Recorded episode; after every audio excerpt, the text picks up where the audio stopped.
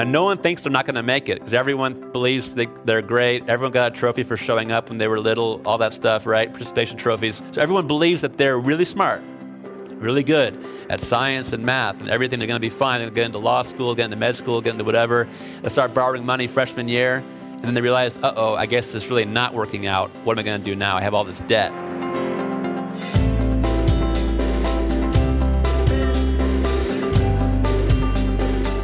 Welcome to the Acton Vault podcast, a product of the Acton Institute for the Study of Religion and Liberty. I'm Eric Kohn, executive producer. For this episode, we're taking you back in time to November 2016. Getting a college degree without going broke is challenging, but doable. It requires knowing how the system works, intentionality, creativity, and delayed gratification. In this evening's at Acton conversation, Alex Chediak discusses how to select a college based on value, quality versus price, and how to pay or finance it. He touches on the importance of leveraging your college major, as well as spending less and earning more during college. Born and raised in Chicago, Illinois, Alex Chediak earned a BS degree at Alfred University in ceramic engineering and MS and PhD degrees in material science and engineering from UC Berkeley. He worked as an engineer for IBM for three years, 1996 to 1999. From 2005 to 2007, he was an apprentice at the Bethlehem Institute, now Bethlehem College and Seminary, a master's level theological training program overseen by pastors John Piper and Tom Steller. During those years, Alex got his start in Christian higher education at Northwestern College. As of 2007, he's been a professor of engineering and physics at California Baptist University. You can find additional resources in the show notes for this episode, as well as previous episodes on our website at acton.org slash podcast. And if you like this program, you can help us reach even more listeners by sharing it with a friend and leaving us a five-star review on Apple Podcasts. We welcome your comments as well. Acton Vault is available on Apple Podcasts, Google Podcasts, Spotify, or wherever you listen.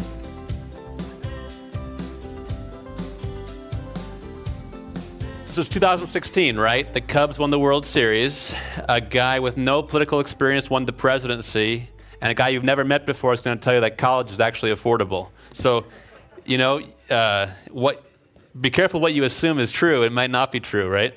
Um, so here's the big. I want to begin with how big of a problem is student debt, and Mike mentioned 1.2 trillion dollars. Uh, that's that's a number that's hard to really get your head around, and it's over you know millions of students. How much does each student really have? Um, so I want to talk about how big of a problem it is individually, how to beat the college debt trap, and then principles from borrowing if necessary. So we kind of have a perfect storm these days. College is uh, more expensive than ever before, and uh, it's more important than ever before, and therefore students are having more debt than ever before. So a couple different things are going on to make this happen. The job market increasingly requires some kind of credential. Now, it can be an associate's, it can be a bachelor's, a trade school, but some credentials required nowadays. 30 years ago, 40 years ago, half of high school students graduated, went right to work, lived a very decent middle class uh, lifestyle. Know, we're able to pr- progress in the workforce without having a college diploma. Now you, you need something, some certification, some credentials, some specialization to be able to go on. So that, that's happening.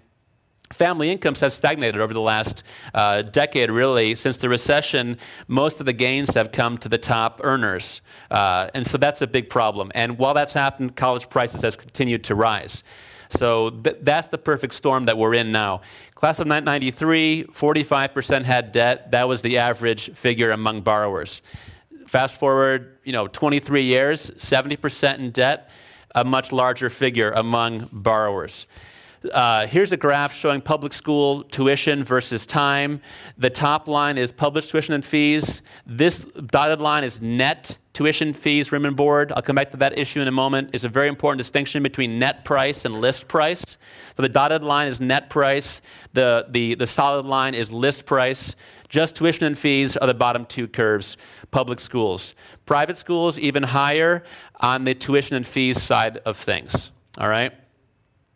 Uh, this is a graph showing what people make versus what they owe. So since 2005, starting salaries the median income of those 25 to 34 year old, years old relatively constant right? Relatively constant. Now, there's been some growth since then, but for a while it was pretty fixed. Meanwhile, the amount they owed was growing and growing and growing. So, this is kind of where the problem comes from. Okay? Um, starting salaries now, just in case you're wondering, about $50,000 for new graduates all right? But what, what young adults have been earning has been relatively constant for about a decade, while the percent of their debt has grown precipitously. And that's really what's causing this perfect storm.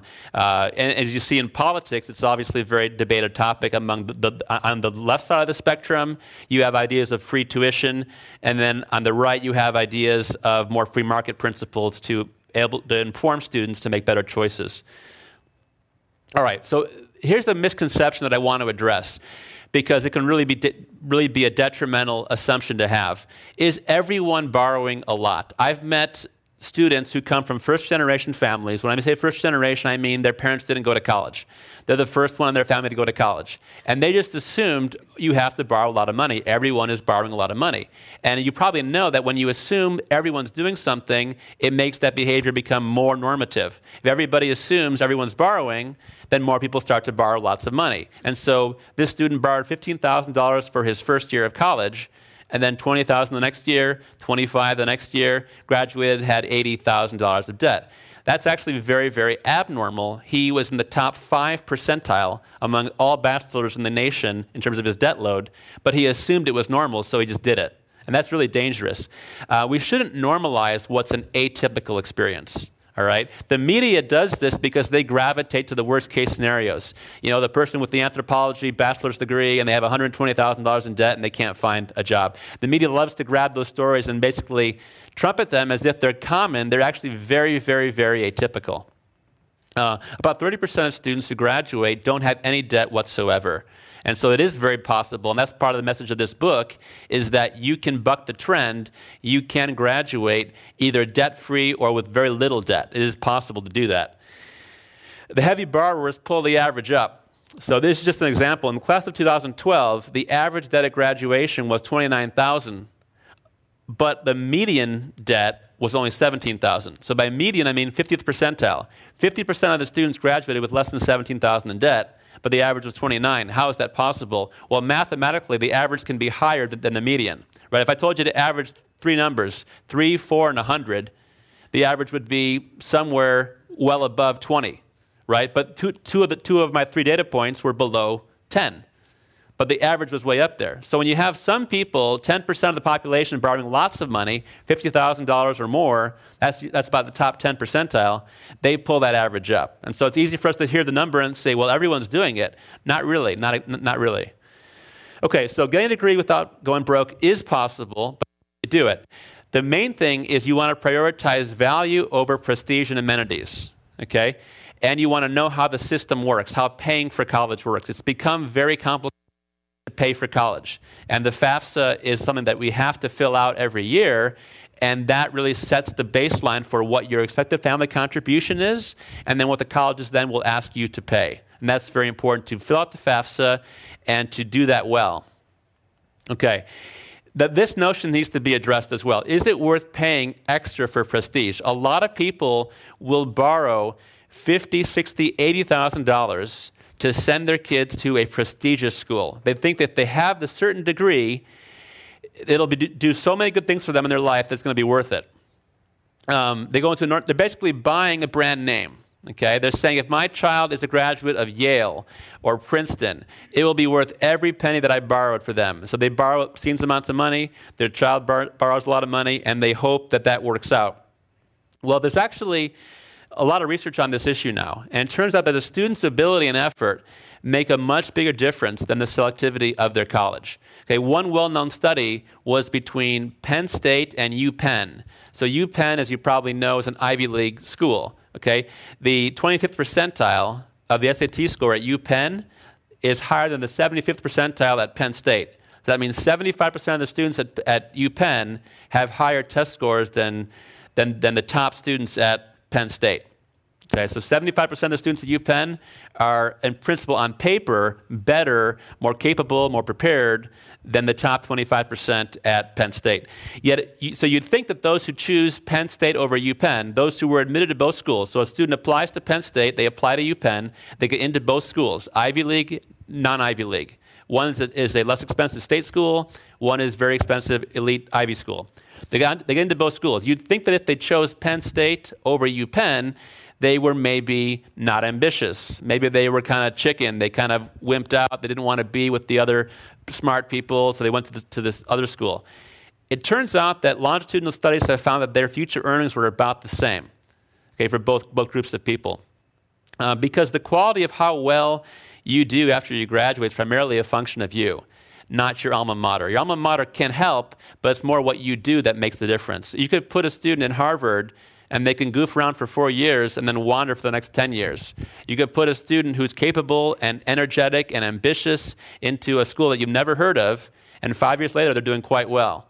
So it more depends on the person than the, than the, alma, than the alma mater. Okay? In fact, there can be advantages to, attend, to attending what's called a, what's known in the, in the industry as a safety school. Probably heard that term. It's a school that you can safely get into. There's big advantages of attending that kind of a school.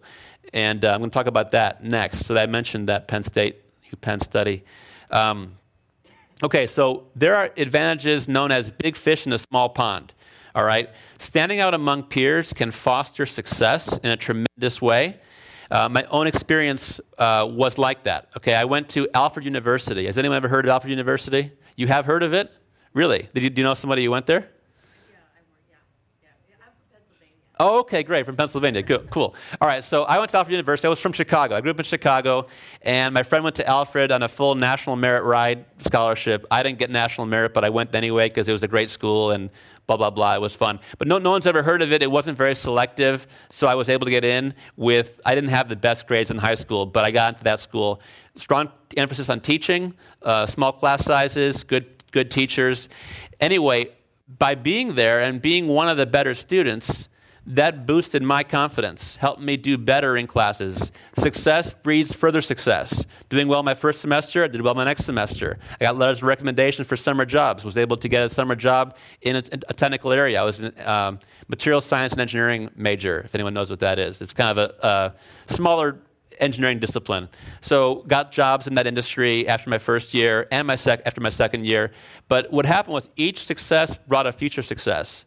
And I wouldn't have had those successes had I gone to a bigger school. So I wouldn't have had the relationships with the faculty that I would have had as, that, I, that, I, that I enjoyed at a small school. By going to, if I'd gone to a larger school, a more prestigious school, I may have felt great about getting in, but I wouldn't have had the relationship network to be able to succeed. And I wouldn't have been able to stand out academically. So there are advantages to going to a school where maybe you're going to be the big fish in the pond, so to speak.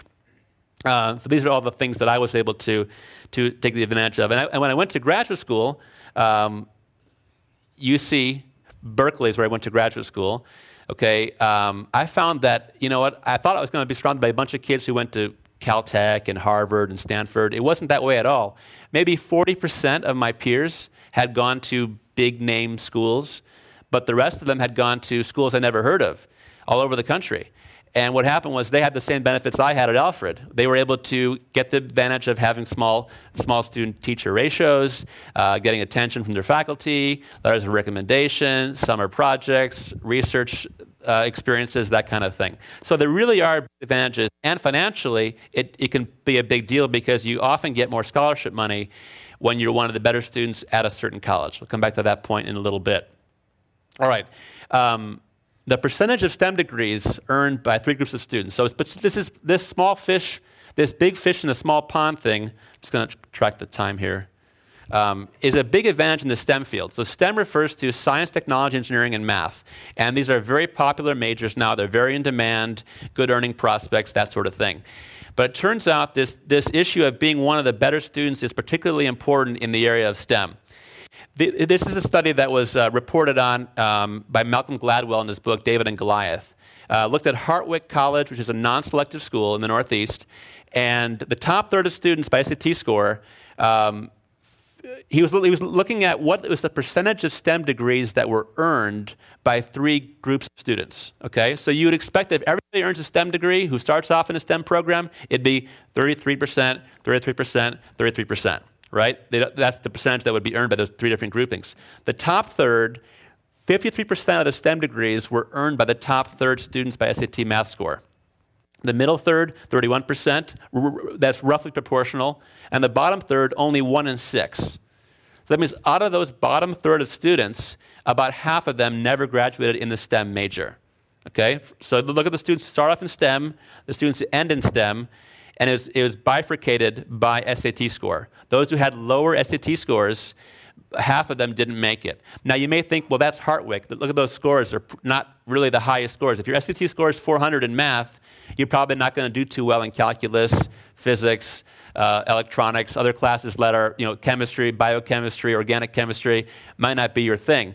But turns out when he did this data at, Har- at Harvard College, right, one of the elite schools in the nation, one of the hardest schools to get into, the top third of students, 55% of the STEM degrees were earned by that top third of students.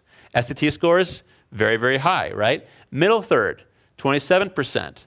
The bottom third, again, sorry, again, one in six, only one in six. So only one in six out of the STEM degrees at Harvard go to that bottom third of students. Well, that bottom third of students have higher test scores than the top third at Hartwick. Shouldn't they all be able to graduate in STEM? They could have, but it was demoral. The, the, the, analysis was that these students who had gotten great grades in high school, they go to Harvard, right? They have all A's in high school. They have a high test scores. And they get to Harvard and they find out that, you know what, you're in the bottom third. You're getting a C plus, you're getting a B minus. That experience was so mentally disturbing that they changed majors. They still graduated from Harvard. Harvard has a 95% graduation rate, if not higher. So it's not, it's not like these kids dropped out of college and left you know, to go be baristas.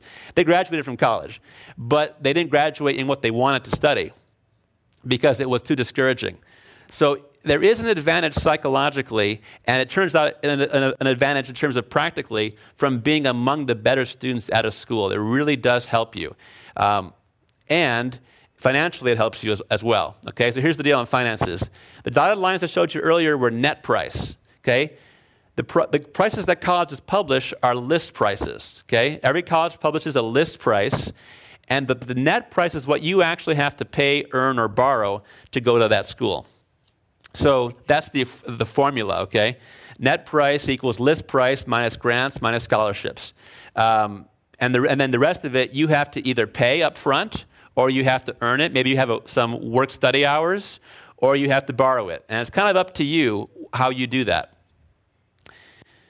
Okay, value is quality versus price. Another, another equation. I apologize. I teach physics, so a couple equations. Sorry about that. Um, quality versus price. When you think about buying any product that you might buy, maybe a car, okay, you want to find a car that is has a high quality, maybe has a good reputation, at, at, at lasting a long time. So high quality, but you don't want to pay too much for it. If it's got lower quality and you pay less, maybe you think that's okay because maybe you couldn't afford very much, but you paid less and you got a less quality car. Maybe that was an okay transaction for you because you just needed to have something to drive.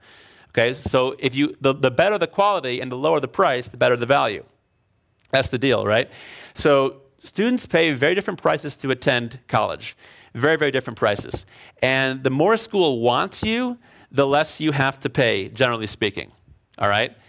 Um, what you want is a school that has good quality for as low of a price as possible. And that's what you're looking for. If you want to beat the college debt trap, look for value, yes, but be aware that, hey, where can I get the most value for my price, for the, my price range? And if you get a little bit less quality, but it costs one third as much, you're probably going to come out ahead. That, that's, that's the calculation. All right? And you can actually find out in advance what some of these schools are going to offer you. There are some websites out there that let you kind of get a, get a heads up before you even apply what kind of financial aid package can I expect to receive from that college. One site that I like a lot is collegedata.com because what you can do is you can see how much aid they typically grant need based versus merit based, freshmen versus all students. Okay?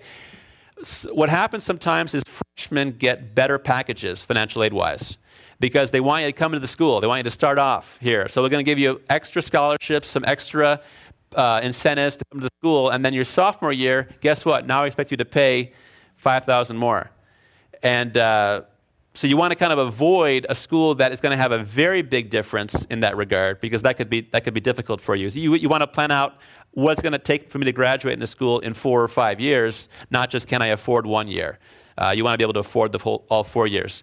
Um, these sites also allow you to search for schools by affordability using a college match tool. You can put in specific criteria and look at various states and say, okay, if my price range is 20000 a year, what could I find? Uh, and includes admissions profiles, okay? In terms of what kind of students get admitted to the school, where would my son or daughter's SAT, ACT scores stack up with their students' GPA, ACT, SAT, that kind of thing. Because um, the key is that standout students get more aid. That's pretty typical, all right? And I'm not saying that's anything wrong with that. It's just that's just the way it is. A school typically wants to grow in terms of its academic profile, and it does so by attracting quality students. So, like my friend went to Alfred University on a full ride scholarship. Why? Because he was a National Merit Scholar. He stood out. I didn't get that National Merit Scholar. I had to pay tuition to go to that same school.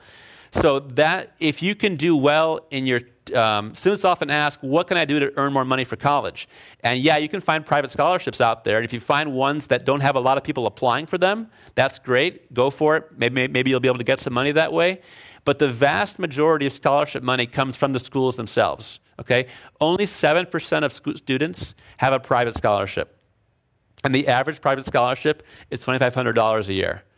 And it's usually just for one year, not for four or five. Schools give out scholarships that stay freshman year, sophomore year, junior year, senior year, provided you, you maintain eligibility by having a minimum GPA or having certain conditions that are still true regarding your situation. So, the best way to get money from college is to have a good ACT score, to have good grades, to have a good profile. To be a desirable candidate will get you more aid, especially from private schools. My wife's experience, she had great high school grades. Uh, a school in the Pacific Northwest offered her almost a full ride, almost a full ride, a very, very good package. And she lived in, in Palo Alto, California, and her parents went to Stanford. And her grandpa wanted her to go to Stanford, but Stanford didn't offer her a penny, nothing. So she would have had to borrow $100,000 to get through Stanford. Now, it turns out that, that her grandpa really wanted her to go, so he kind of made it happen financially, and she only had to borrow like 10000 So she went to Stanford anyway. But if she hadn't had her grandpa, she would have been a Stanford grad with $100,000 in debt. That would not have been a good transaction. Yes, it's cool to be a Stanford grad, but is it that cool? That's the, the, question you want to ask yourself. I, am happy to admit here to you that a Mercedes Benz is a great car, better than, than the car that I drive. But I can't afford it, so that's okay, right? I, it's okay to say it's a good car, but not for me, not at my price range. That's okay to say. I, I drive a, a Honda Accord uh, no, sorry. What do I drive now? My Accord died a year ago. Now I drive the one below that. What's the one? Civic. That's the one I drive. Yeah, it's great. It's great. Gas mileage is fantastic. Insurance is cheap. And it does the job. I only drive 4,000 miles a year. It's fine. Would I like to drive a Mercedes? Sure. Is it a better car? Of course. But can I afford it? No. That's okay. So it's good to have some priority and say, you know what, I want to get a college degree. I have a price range. I'm going to stick to my price range. All right. So this, this website lets, lets you actually see real students at the school right now. What are their test scores? So you could, you could know whether your son or daughter is going to be a standout at a particular school based on looking at what other students that college has right now. That site's a little bit better than the, than, than the other site for looking at academic profile of current students. Okay, student loans is, it, this kind of goes without saying, but it's really important to make them your last resort, okay? A lot of students borrow first, especially first generation students who don't know how the system works. I have a student who's become a good friend. He worked for me for a while. He's out now in the workforce doing well. But when he went to school, he didn't want to ask his family for money. He, he was a little older, he had, he had worked a little bit out of high school. Then he went to college, said, I don't want to ask my mom and dad for help or my grandpa or anybody else. I just want to be able to make it work. I'm just going to sign all the loans out. And he borrowed an obscene amount of money. Now, guess who's helping him pay it off? his mom, his dad, his grandpa, his uncle, his aunt. Had he gone to them up front, he would have been in a much better situation. So what, what I told him is, why didn't you go to them first he didn't think of it. It didn't occur. He didn't want to embarrass them. He didn't want to ask for help. So it's very important to, uh, yes, do this, but also, um, let me hit these points first, then I'll come back to that. Borrow proportional to your earnings, okay?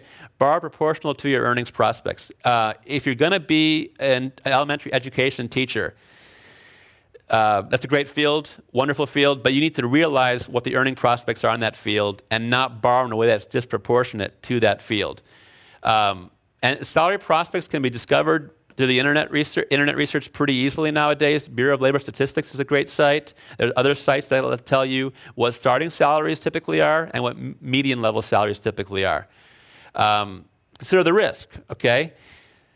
Sixth graduation rates in this country are less than 60%. Means four out of 10 students who begin at a four year college, like MSU or U- University of Michigan, they will not graduate in six years. Okay? So there are some risks associated with going to college, and we want to borrow in a way that's proportional. One of the things I tell some students is if you can get through your freshman and sophomore year with as little borrowing as possible, then when, when graduation is more in sight, when it's very clear when you're going to graduate and what you're going to graduate in, then do some more borrowing then because you know, hey, I'm two years away from getting a job in this field and earning this much money. It's a little bit more certain, there's less risk involved. If you can save your borrowing till later, it also reduces the amount of interest you have to pay on your debt. Okay, um, especially in some majors. Uh, if you switch majors, that takes time. Um, some areas have high earning prospects, but they have a high attrition rate. Okay? One, one out of every 10 students, uh, one, one out of every 10 freshmen who says they're pre med will actually get into medical school. One out of every 10. One half of engineering freshmen will graduate with an engineering diploma. Okay? Now, no one thinks they're not going to make it because everyone believes they, they're great. Everyone got a trophy for showing up when they were little, all that stuff, right? Participation trophies. So everyone believes that they're really smart, really good at science and math and everything. They're going to be fine. They're going to get into law school, get into med school, get into whatever. They start borrowing money freshman year. And then they realize, uh oh, I guess this is really not working out. What am I going to do now? I have all this debt.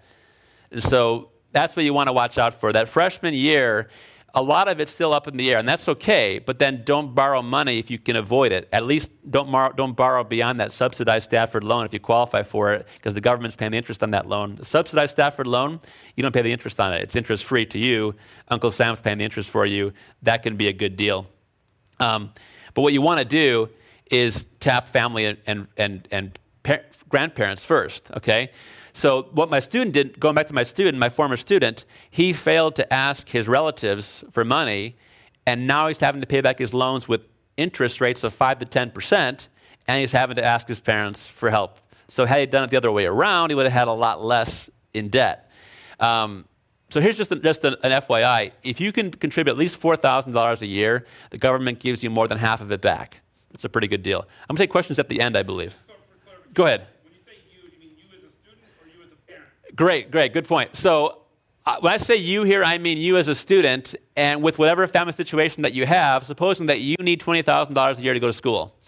If you, the parent, this is the parent, the parent gets back the money for paying 4000 So if, if parents pay $4,000 or more f- towards college, government gives you back $2,500 through the, through the opportunity tax credit. So yeah, that's, that's for the parents.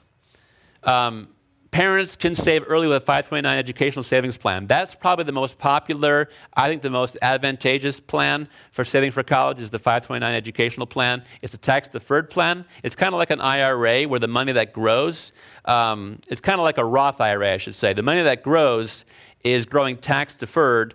If you, as long as you spend it on education, you pay no, no taxes on it, on, on, on the, the growth you put in um, post tax dollars.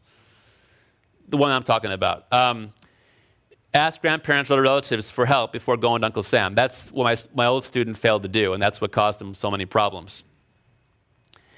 Help can be an interest free loan. So, an interest free loan from a relative is a lot better than a, than, a, than a loan with interest from the government your family, the local lo- locality in your area, your church, your parish, your neighborhood, people that you know locally are in a much better position to lend you money, hold you accountable, have some, stake, some skin in the game, hold you to have some skin in the game, and help you understand the, the cost of borrowing because a lot of times borrowing from the government can seem like it's too easy.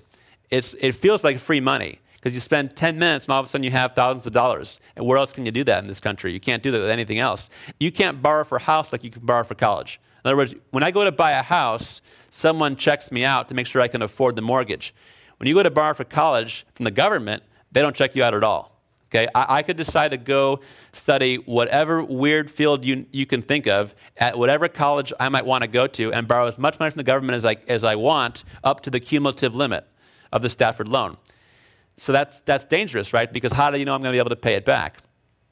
So working with someone local who can hold you accountable, who can say, you know what, I'm not sure you're, you're ready to do to take out $5,000 in debt yet. I'm going to let you borrow 2,000, not 5,000. Somebody who can hold you to greater accountability can be much more helpful to you as a student. Okay?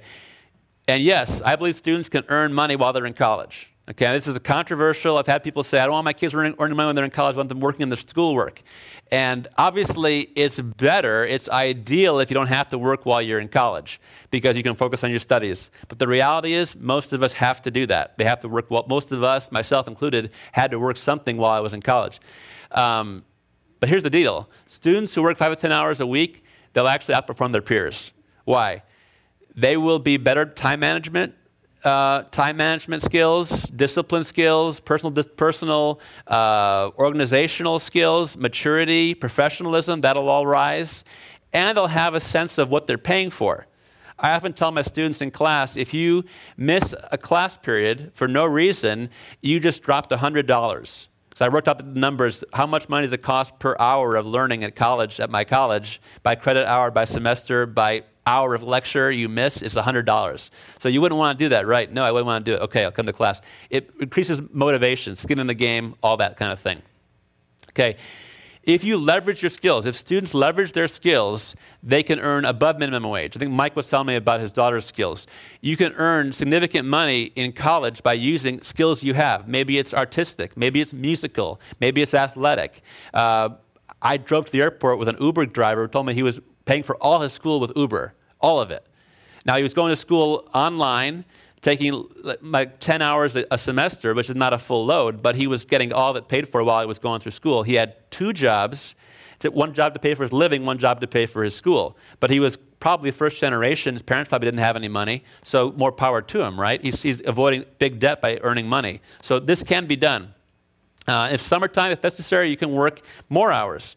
Uh, what, why not? You, you, you're, you're young, you're healthy, if it helps you avoid debt, pay, you'll feel much better about it later on. And here's the thing that a lot of students don't realize is that what employers are looking for today is professionalism and maturity more than they are a top level grades. They would rather have a student with a 3.0 with maturity and professionalism than a student with a 3.8 who's never worked a day, a day in their life. Because the student who's got the 3.0 and who's worked two or three jobs to pay for, pay for their own college, that student knows what it means to work, to show up on time, to be disciplined, to be responsible, to be dependable. Whereas the person with a 3.8 GPA who had just been a student all their life, all they know how to do is, at least on paper, all you know that they know how to do is do what they need to do to get the highest grade possible. But see, school and work are very different worlds. The school work is independent. Is okay, I sit in class, I take notes, what I need to know for the test, okay, I do it. Boom, A. Paper, boom, A.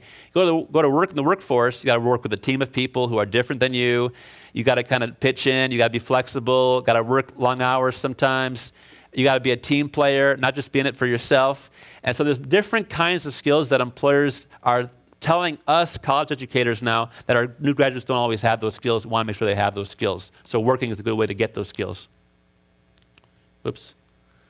Okay, if borrowing, stay within the Stafford loan limits. Okay, these are the loan limits, and Congress is not exactly known for fiscal maturity, fiscal responsibility, but these are limits that come from Congress, so they're probably should be taken, taken with some consideration, right? If, if you need to, to borrow more than $31,000 for college, you're probably doing something wrong. That's the reality. I tell people that. It's, I know it sounds, sounds hard, but that's the truth. Because there are colleges where you, can, you can, don't have to spend that much money to go to them. Okay, if your AGI, your adjusted gross income, is below 50000 you almost certainly can get subsidized loans. But it's possible even up to 100000 So you, there is free money out there if you can uh, fill out the FAFSA and, and take that seriously. So, in summary, um, college can cost a lot, but doesn't have to. Okay, shop for value. Encourage your student to be aimed for earning about five, ten thousand a year. Okay, if, you, if necessary. Again, not, every family needs to, but if your family needs to, then that is possible. It is doable. Mainly when classes are out of session, you can earn most of that money. Um, save what you can as a family and get help from your extended family to minimize debt. Um, just one quick story before I, I uh, almost out of time, but I have a friend from my church who has an expected family contribution of less than $6,000, so almost got a Pell Grant. This student is now going to a private Christian school, only spending 15000 a year. Now, she had to work a job, she had to get some help from her grandparents, but her debt is only the Stafford subsidized loan. She's going to graduate with $15,000 in debt. It'll be a monthly payment of about $150 a month. Very, very reasonable. Private Christian education. So it is doable, even for families that come from very modest income levels. Okay, it just you have to know the system and then find the schools that want you enough to make it work. That's that's kind of the key. So with that, open the floor for questions. Let's give uh, Alex a round of applause. Thank you.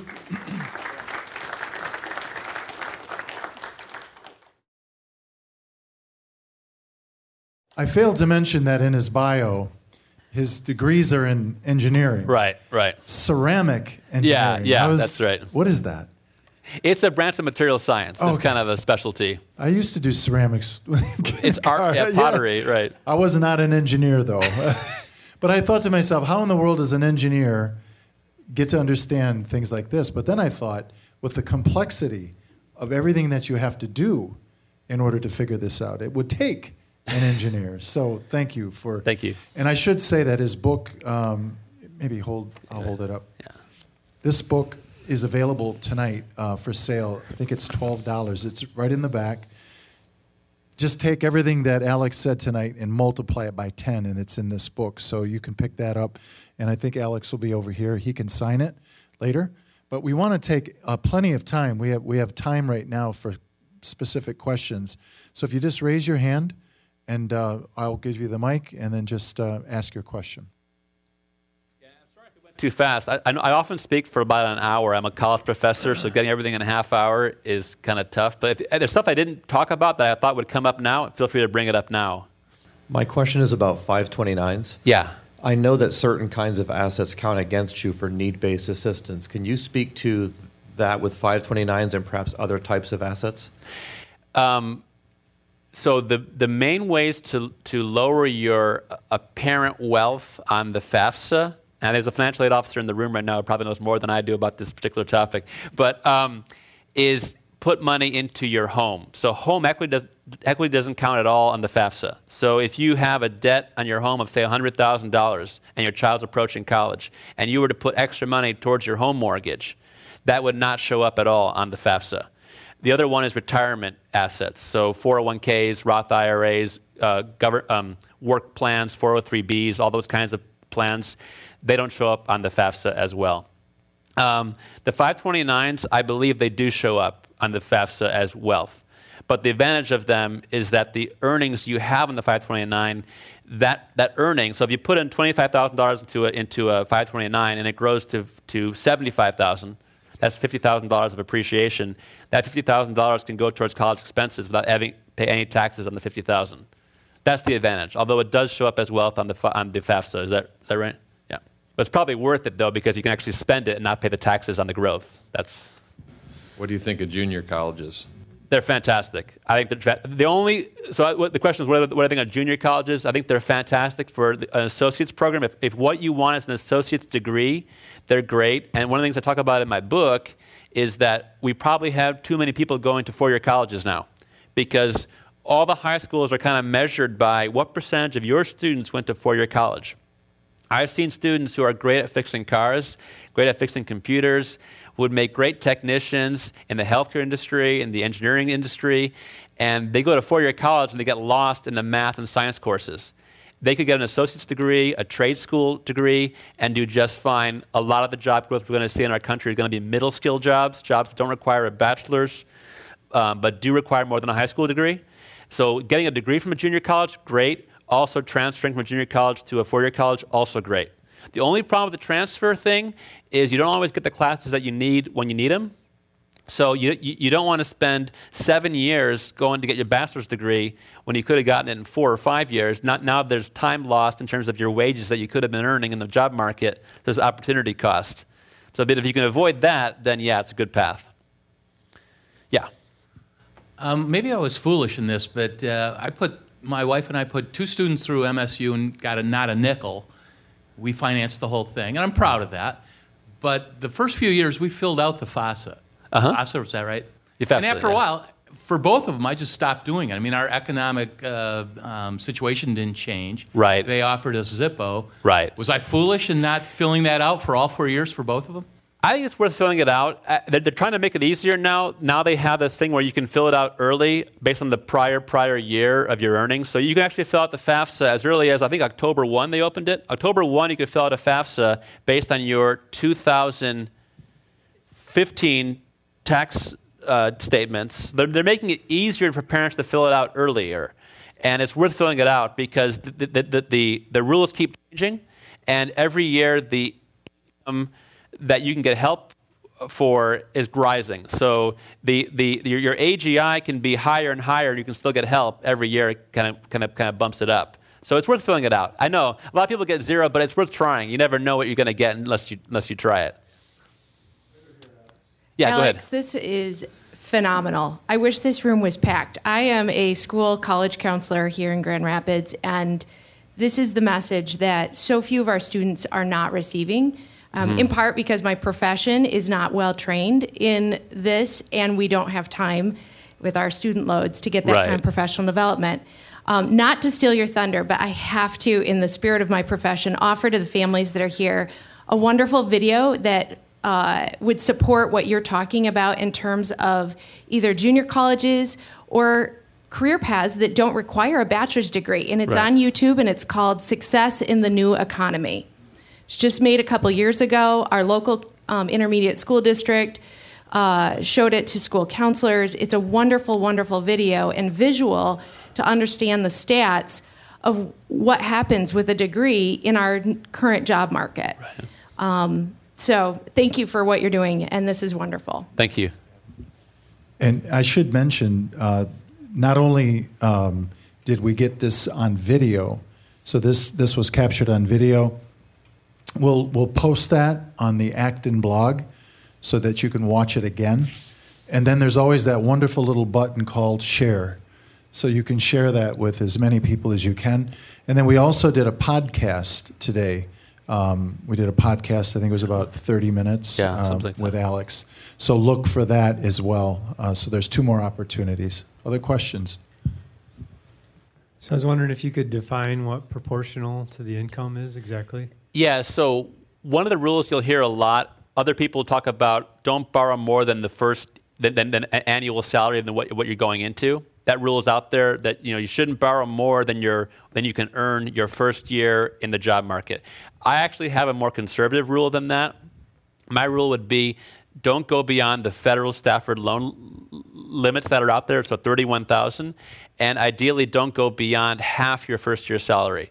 Because what students don't realize is that when you earn that salary, the government takes quite a bit of it away. As I know Acton works on these issues of limited government, we have a big government, right, nowadays. And I always remember when I got my first job, what percentage of my salary was being taken away for taxes.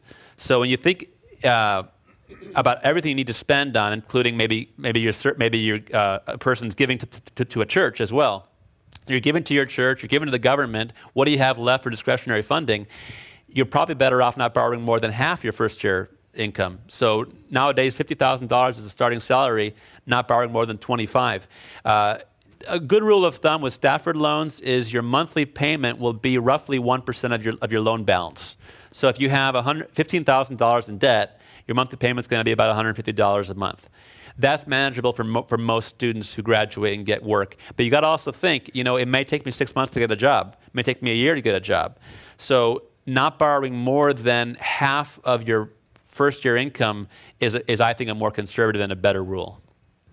And again, the way to do that is by working more during school. So encouraging students to be industrious and be entrepreneurial about earning more money in the summertime, especially to be able to pay down more of their debt while they're incurring it. So if you, th- those Stafford loans, if they're subsidized, there's no interest you have to pay on them.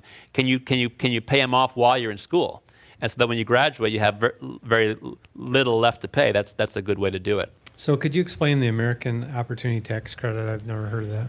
Yeah. So all all I know, maybe maybe she knows more about it than I do, but what I know is that it's twenty five hundred dollars a year of a tax credit if you spend four thousand or more on educationally qualified expenses. So tuition, room, board, books, fees. If you're spending more than four thousand or more in a, in a given calendar year, then on your taxes there'll be a line item for that and you'll come back as a credit, of $2,500 as a credit. So however you do your taxes, if you have an accountant, they should know how they should know that. If you do a TurboTax, it'll have a line where you put in four thousand dollars or more of what you spent on educational expenses, and it'll kick back twenty five hundred dollars back to you as a credit. It, doesn't matter in your income level and it, it, phases out at some point, right? So I think it's it's it dep- yeah for higher income people you're talking about, yeah. Just so, just so you know, I, I, live in the county that has the lowest college graduation rate in the nation. So I speak a lot to students who come from families from lower to middle socioeconomic classes. And this is something that, that they, they don't know anything about this topic, so it's very helpful for them. Because um, Riverside County, California, has the lowest uh, population of adults with college degrees. But we have a fast growing uh, young adults who are trying to get college college education. So that's that's kind of where I'm coming from. So I, I, was I'm not aware of the details on when the AMT kicks in at what levels that comes in. You're talking um, mainly about the Stafford loans. Yeah. You have to have a certain income to qualify for that. Only correct? for the subsidized. The, the non-subsidized Stafford loans do not have an income requirement. So, so anyone can get a Stafford loan. But the only people that can get subsidized Stafford loans are the ones who have lower AGIs.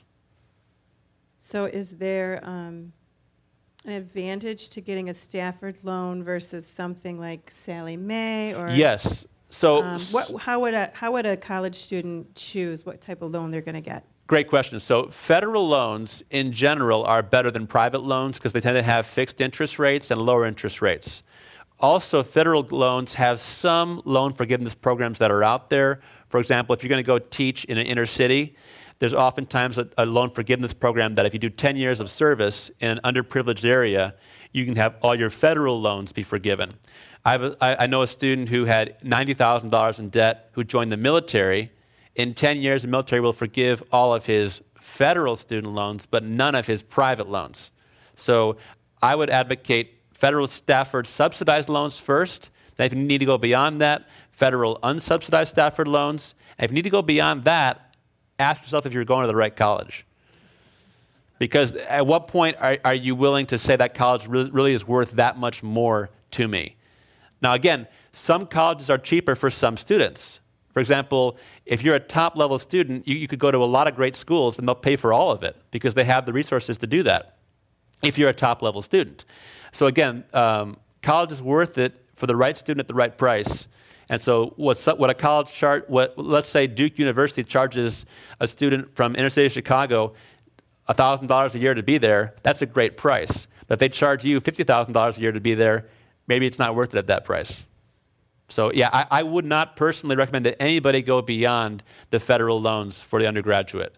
Now, for graduate degree, it's different. If you're going to be a doctor, if you've already passed undergrad, if you're already in medical school, if you're two years out from being a, um, a hematologist, okay, you're going to have a very high income in two years. Now it makes more sense to borrow more money because you know what's coming two years from now.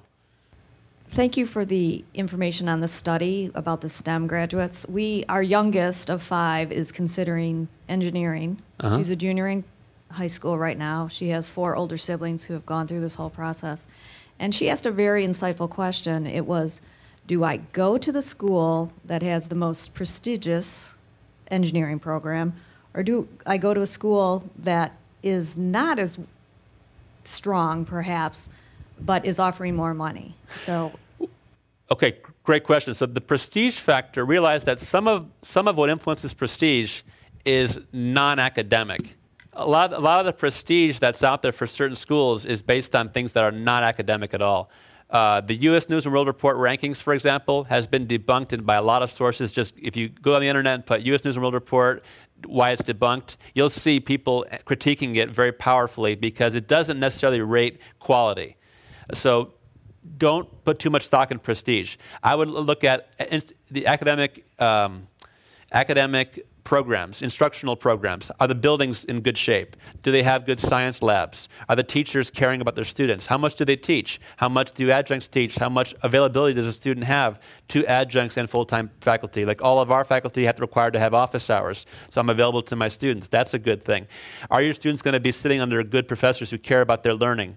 Those are factors that I would, I would look at. And um, I wouldn't look at prestige too much. I would look at go to the best school with the best undergraduate education where your student is likely to shine. Uh, where, where they're likely to be among the top, top students and therefore get a good offer. Um, so, for example, at Alfred University, all my class sizes were 25 students or less. That made a big difference for me. I would have been lost at a big school, but I went to a big graduate school. Okay, but by then I was more mature, stronger intellectually, more pre- well prepared.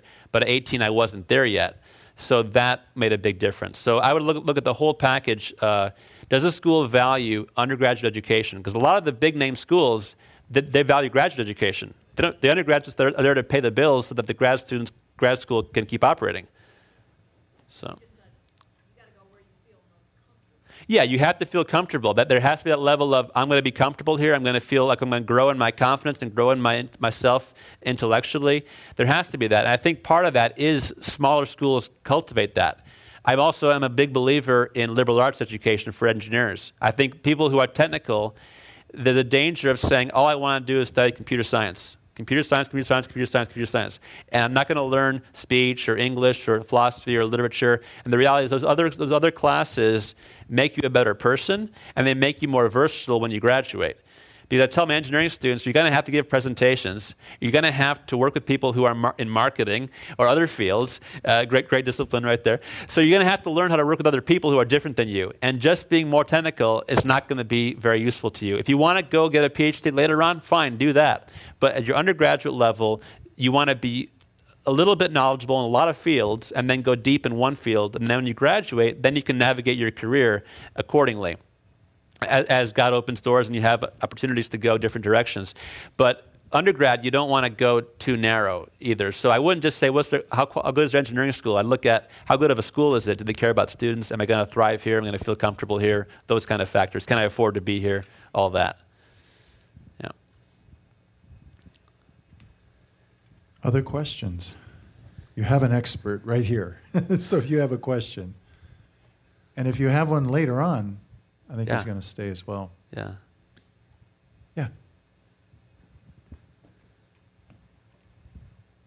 CSS profile. Any thoughts? Any comments on that? So the profile the profile is another, so for those of you that don't know, the CSS profile is, CSS profile is another way that some schools, typically more elite schools, analyzed a family's financial assets to determine financial aid. Uh, my wife got, in, got the profile. She went to Stanford.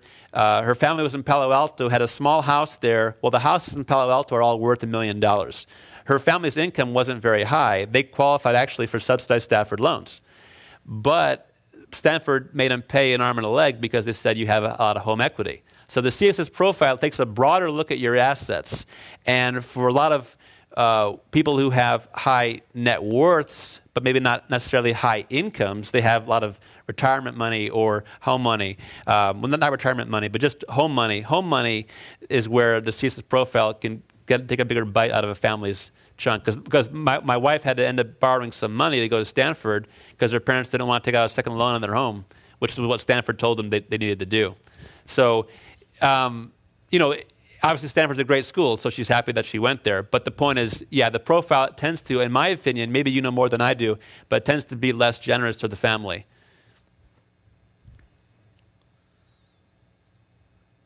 And again, it's only, it's only seems to be required by the, by the higher name schools. One thing that I've heard is better about the profile, though, is that if you have two other, if you have other siblings that are in college at the same time, it takes that into consideration more than than the FAFSA. Is that true? That's what I've heard. Okay, okay. But I, I have heard that about the profile is that if you have siblings in, at schools, it takes a bigger look at your assets, but also looks at your liabilities. The fact that you have, you know, an older sister, an older brother that's going to private college as well, and that maybe you can't afford as much. So I think that's where it can maybe can help you. But again, some schools require a profile. If you want to go to a school that has a profile, you got to do the profile.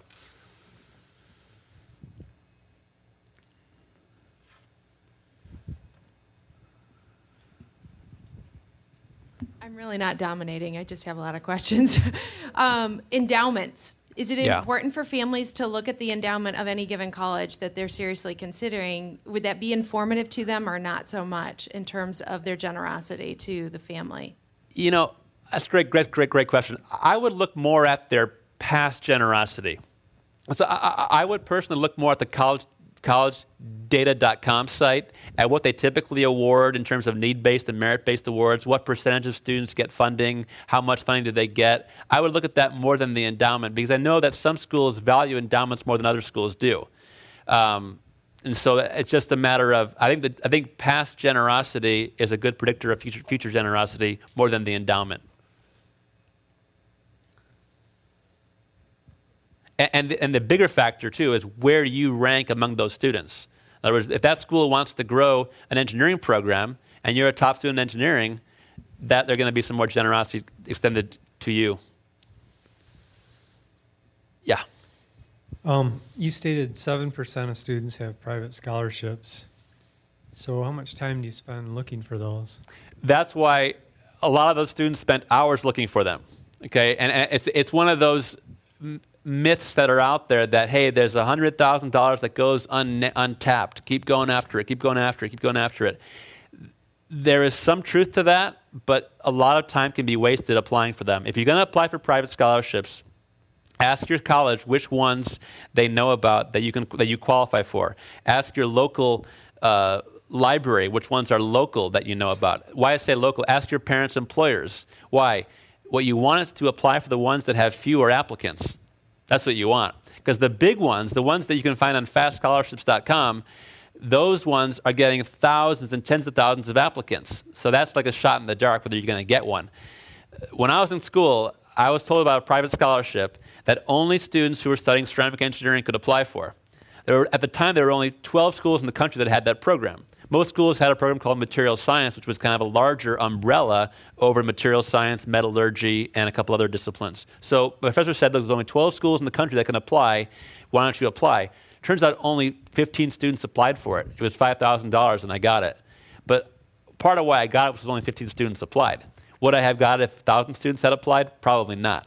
So yes, there's money that's out there, but you, what you want to find is the ones that you qualify for, that you have a good shot at it, then go for it. Because a lot of students spend a lot of time uh, on private scholarships, and the reality is that they had to put that time into getting a higher ACT score, into getting higher grades, into getting maybe a, an academic internship of some sort. That's going to stand out a lot more, and the, the college themselves will then give you, you know, five, ten thousand dollars every year, which is a much better. Most scholarship money comes from schools. That's the reality. They, come, they call it institutional scholarships. They come from the institution to the students that they think have the most potential and the most need. So that's just the, you get more bang for your buck that way. I can actually verify that because uh, my wife and I we have two children in college, and, and one of our uh, our daughter goes to a, a Catholic liberal arts school here, and you know a lot of times as parents we're always very fast to tell them what to do and they should go do this, and of course we were encouraging our daughter to go to the financial aid department and just do basically that. What could I possibly apply for that I have a good shot of doing? And of course, was she happy when we told her to go? Of course not. But she went because we told her. And then she went and they found her a scholarship. And it was, I don't know, not much, 2000 something. But then the next semester she went on her own and she came back and said, This time I got two. And so now all of a sudden she's going back on her own uh, just simply because we encouraged her the first time. Um, but I, I would encourage that um, don't just go out anywhere, but try to qualify it Right. as much as you can. Yeah, Any and- other questions? And one, one more thing on that, on that question. I think there's room now, more and more schools now are trying to retain their students. Retention is a big issue. You don't want to lose students that are already going to your college. Uh, I've known of students at various colleges who have gone back to their college and said, Look, my, my dad lost his job this last year. Uh, I have this financial hardship. I need a few thousand dollars more and I can keep going here. And there's schools that I've worked that out with them. So it's good to go back to the school, like, like Mike was saying, and say, you know, do you have anything else that I could that would help me stay in school? I know a married student right now who has a couple kids and he's getting his bachelor's degree now. A little, uh, he worked for a while, now he's back in school, and he told the school, "This is what I need, and I'll stay here. Otherwise, I have to leave." And the school made it work for him. So uh, schools want to do the right yeah. thing. They need to know what the needs are. And that, I mean, that's the amazing thing about this particular school is that that staff, they enjoy connecting students with funds. That's what they do. They yeah. like to do that. So why? not have them have fun. And so I keep telling my my daughter always says, "Well, Dad, I, I feel like I'm bothering them." I said, "No, they love to do that. That's what they do." And then when she finally realized that, and then you know somewhere in the good book it says you have not because you ask not, and so it does. You know, I'm in marketing and sales, and I have a hard time asking for the sale. My wife does it all the time, and she's not in sales. She says, "You don't ask." and you don't get. So, yeah. any other final questions? Yes.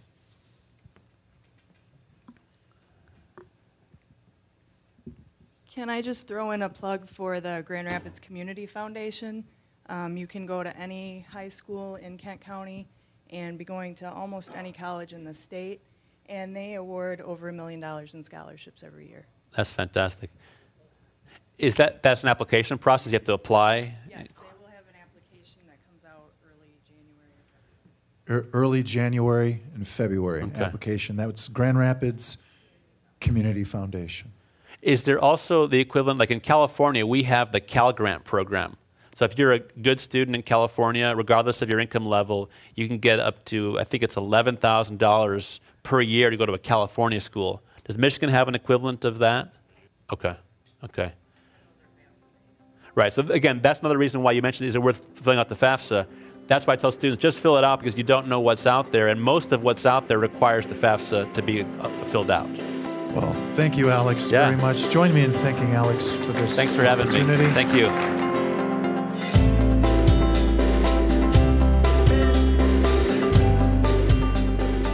As always, thank you for listening. Our team loves putting this podcast together for you. It's encouraging to hear from our listeners. Feedback is incredibly important to us because it lets us know what you'd like to hear more of, including the kinds of topics you're interested in most. If you have comments, feedback, or ideas for a show topic or interesting guest, you can email our team at producer at acton.org. Until next week, for Acton Vault, I'm Eric Kohn.